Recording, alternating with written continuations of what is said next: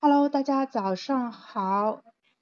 那个，稍等一下啊，我我刚想起来，我有一件很重要的事情要做，我去后台领我的五十积分啊。那呃，诶，我的五十积分在哪？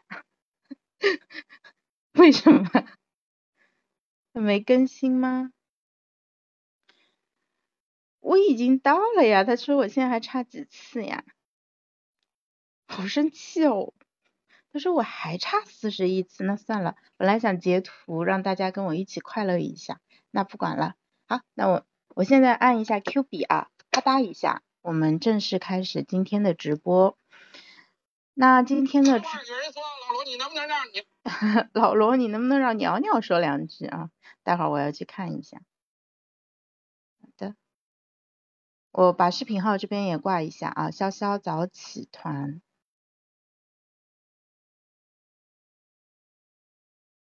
然后是继续语音直播，大家早上好。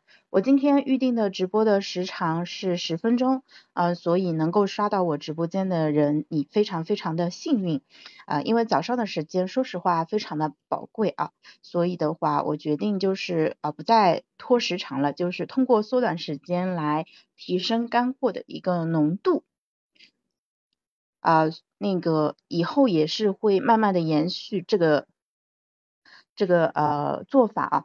那个，因为我现在在手机上打字，所以现在我思路有点稍微有那么一丢丢不是那么连贯啊，请等一下我，我马上就结束了。好，嗯，那个视频号这边已经弄好了，那我们就专心对着喜马这边开始播吧。好，大家早上好。啊，那今天我们啊潇潇早起团依然是在七点钟准时开播。那我们今天还是带着大家一起学得到品控手册，做优质内容。那今天的一个小标题叫做如何写文案啊？啊，那个得到品控手册，我不知道大家有没有看过啊？如果看过的朋友，可以在评论区给我打一个一。啊，它是得到免费呃，就是对外公开的一个他们内部的一个标准，然后其中包括。就是啊，我觉得这个品控手册它有几个非常大的一个作作用啊。第一个呢，它其实是一个完美的，就是呃公关公关作品，就是啊，他通过把自己的内部的这些标准公开，然后让所有人啊知道得到是一家什么样的公司，得到是用什么样的标准在创作内容。那绝大部分看过。认真看过这个品控手册的人都会觉得，哎，得到真是一家值得尊敬的公司，呃，得到的课程质量确实比较高，哎，得到呃品控手册里面提到的这些课程，听上去很有意思啊，我也想那个去看一下，所以它不仅能够就是直接提升得到这家公司的形象，而且能够直接带动课程的销售，比如说我现在就会对算法和那个。复杂科学就是这几门课都会产生强烈的兴趣啊！昨天还在他们的推荐之下，就直接去看东东锵的那个创意文案那一讲了。那个标题很有意思啊，如何让外星人吃辣椒？嗯，就是讲到了是广告是怎么样让人发生改变的。妈妈，你把门关一下好不好？对，把门关一下。好的，这样子把厨房的声音稍微隔绝一下，嗯，啊，那那个，因为我昨天刚开了一个头嘛，我没有完全看完，呃，它里面讲到了三个力量，就一个叫推力，另外一个叫拉力，还有一个叫压力，说，呃，人有三种方式，就是可以让我们有三种方式可以让别人发生改变，分别是推力、拉力和压力。那么什么情况，就是什么情况？是最好的呢。我们最不推荐的是压力，比如说，哎，有一个人就威胁你说，你不做这件事情，我就惩罚你，狠狠的惩罚你。那这种其实是一种压力啊。我们呃都有过这种情况啊。这个现实呃生活中或者工作中，因为害怕灾难性结果的出现，然后就是拼命的狂奔啊。但是呃，这个时候你会发现自己整个人其实都是非常非常紧张的，肌肉紧绷，然后这个头脑里面其实虽然看上去你很专注，但实际上啊那个时候你的整体的一个身那个身心代谢都是处在一个因为恐惧而产生的一些不太好的一个状态啊。我一直觉得像。很多人他把工作拖到截止日期才完成，虽然最后也是涉险过关啊，在在最后时刻之前交出了工作，但是在你冲刺的那一段时间，其实你整个人是非常非常紧张的。那这种紧张的话，我没有科学依据啊，但我觉得如果你长时间处于这种超紧张的应激状态下，其实对我们的心脏啊，对我们的身体啊，其实都是不太好的啊。所以啊，这个建议其实也是给到我自己吧，就是尽量不要让自己被压力驱动，因为我们其实还有更好的选择，我们可以选择拉力和推力。但拉力和推力的区别具体，就到底哪个是拉力，哪个是驱呃那个推力，我现在有点想不清楚了。它里面举的。两个例子，一个是说，啊，他前面举的例子是说怎么让小猫咪吃辣椒，那他说你可以强行掰开它的嘴，把那个辣椒给塞进去，对吧？这个是可能是硬拉着，硬拉着它过来。然后呢，还可以呢把辣椒拌在小猫咪最喜欢吃的鱼肉里面，然后这样子猫因为喜欢吃鱼，所以呢就顺便把辣椒给一起吃下去了。那这种是推力啊，推力会。比拉力稍微好一点，因为你硬硬塞的话，那猫咪会拼命挣扎，对吧？肯定会挠你嘛。但是推力的话，相对来说就会更加的自然，阻力也会少一点。然后他刚才说到的压力，哎呀，这个早上我不知道举这个例子合适不合适啊？他们说把辣椒涂在猫咪的菊花上面，这样子它就很难受嘛，所以它就会去舔自己的。屁股，然后就试图消除这种难受，所以他就把辣椒给吃下去。你说人坏不坏？真的很坏，对不对？但是。你再仔细一想，这个例子其实是举的特别特别好的，我觉得是非常非常贴切的。所以，我们很多时候就是这三个力量，其实是我们做事情的一个动机啊。当然，我们还有一个非常重要的一个动机没有讲到，我觉得是东东枪在这里埋梗的，就是他后面会讲到怎么样让猫咪发自内心的爱上辣椒，自觉自愿的想要去吃啊。这个就是激发人的内在动机。那内在动机也是杨老师。非常非常推荐的，他认为就是说，嗯，做人不一定要有具体的计划，对吧？你制定一个今年计划，或者说呃这一两个月的一个计划，当然很好。但是呢，真正重要的是你要成为一个内更加内在驱动的人，因为我们现在做很多事情其实是被外部的人推着在走，公司的 KPI 指标，对吧？老板给你设定的年度目标，然后包括你可能说，哎，我要。攒钱娶媳妇儿、买房子，或者说我要给孩子买一套学区房啊，然后呢，鸡娃对吧？让他小升初，然后中考、高考一路这样子走下去。其实你有没有发现，很多目标其实都是外在的，它并不是你发自你自己内心的，你自己特别特别想要的那个东西啊。所以就是你要成为一个更加自主、更加幸福的人，其实你真的要向内去看，去看。自己活在这个世界上，到底想要成为一个什么样的人？到底是我有什么事情是我真正想做的？比如说，我为什么每天早上能够七点钟起来直播啊？就是因为我是一个我真的喜欢分享，我真的热爱把自己觉得好的东西。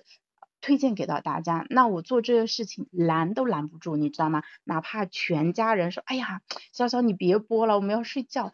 哎呀，我就我觉得有时候挺对不起他们的，但是呢，我还是忍不住要起来，而且现在也跟他们做了一下协调嘛，就是我现在啊早上直播的时间会进一步缩短，像我昨天整整播了五十五分钟，哇，那这个早上的体验实在太差了啊，所以就是今天就。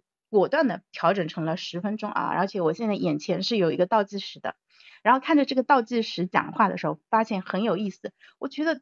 我都还没说什么呢，居然只剩下一分半了。我待会儿十点十分钟的时候准时结束啊！你们要非常珍惜今天早上听我讲话的机会，能刷到我直播间的人，你们都非常非常幸运。那如何写文案？我最后用一分钟的时间给大家讲一下我最近学到的东西啊，包括从东东锵的创意文案课，以及从赵媛媛，赵媛媛本人也是从四 A 广告公司出来的，是一个文案高手啊。东东锵。它里面提到非常重要的一点，呃，广告最重要的是让你呃，让人产生行为改变。所以呢，你会发现行为改变在每一个领域当中都非常重要。我们学行为分析，最重要的是行为改变，对吧？我们看广告，其实广告主包括广告公司，他们也希望我们发生行为改变。那么他们想要的改变很重，很简单，就是他想让我们买东西。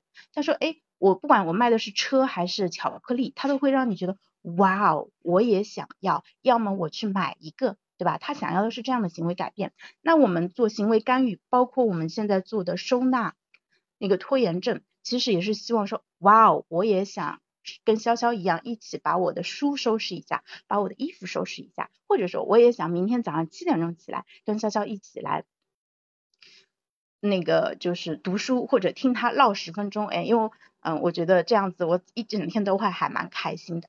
好了，那最后还有十秒钟，我给你们讲一下赵媛媛给大家讲的如何写文案，它有一个快速提升你的文案品味的能力。那大家平时在刷，听到了吗？工作结束了，他他在跟大家说，你们在。就有些朋友可能也是会刷短视频嘛，你们在刷短视频的时候啊，就是你们可以去留意一下那些高赞的短视频，他们的评论区，呃，就是特别多人点赞的，一般是在最上面嘛。然后这些评论区一般都是那种会嗯比较俏皮、比较流行的一些梗，然后你你记得去收集，你看到好的你就把它复制下来，然后放到你的那个文案的那个摘抄里面，然后你。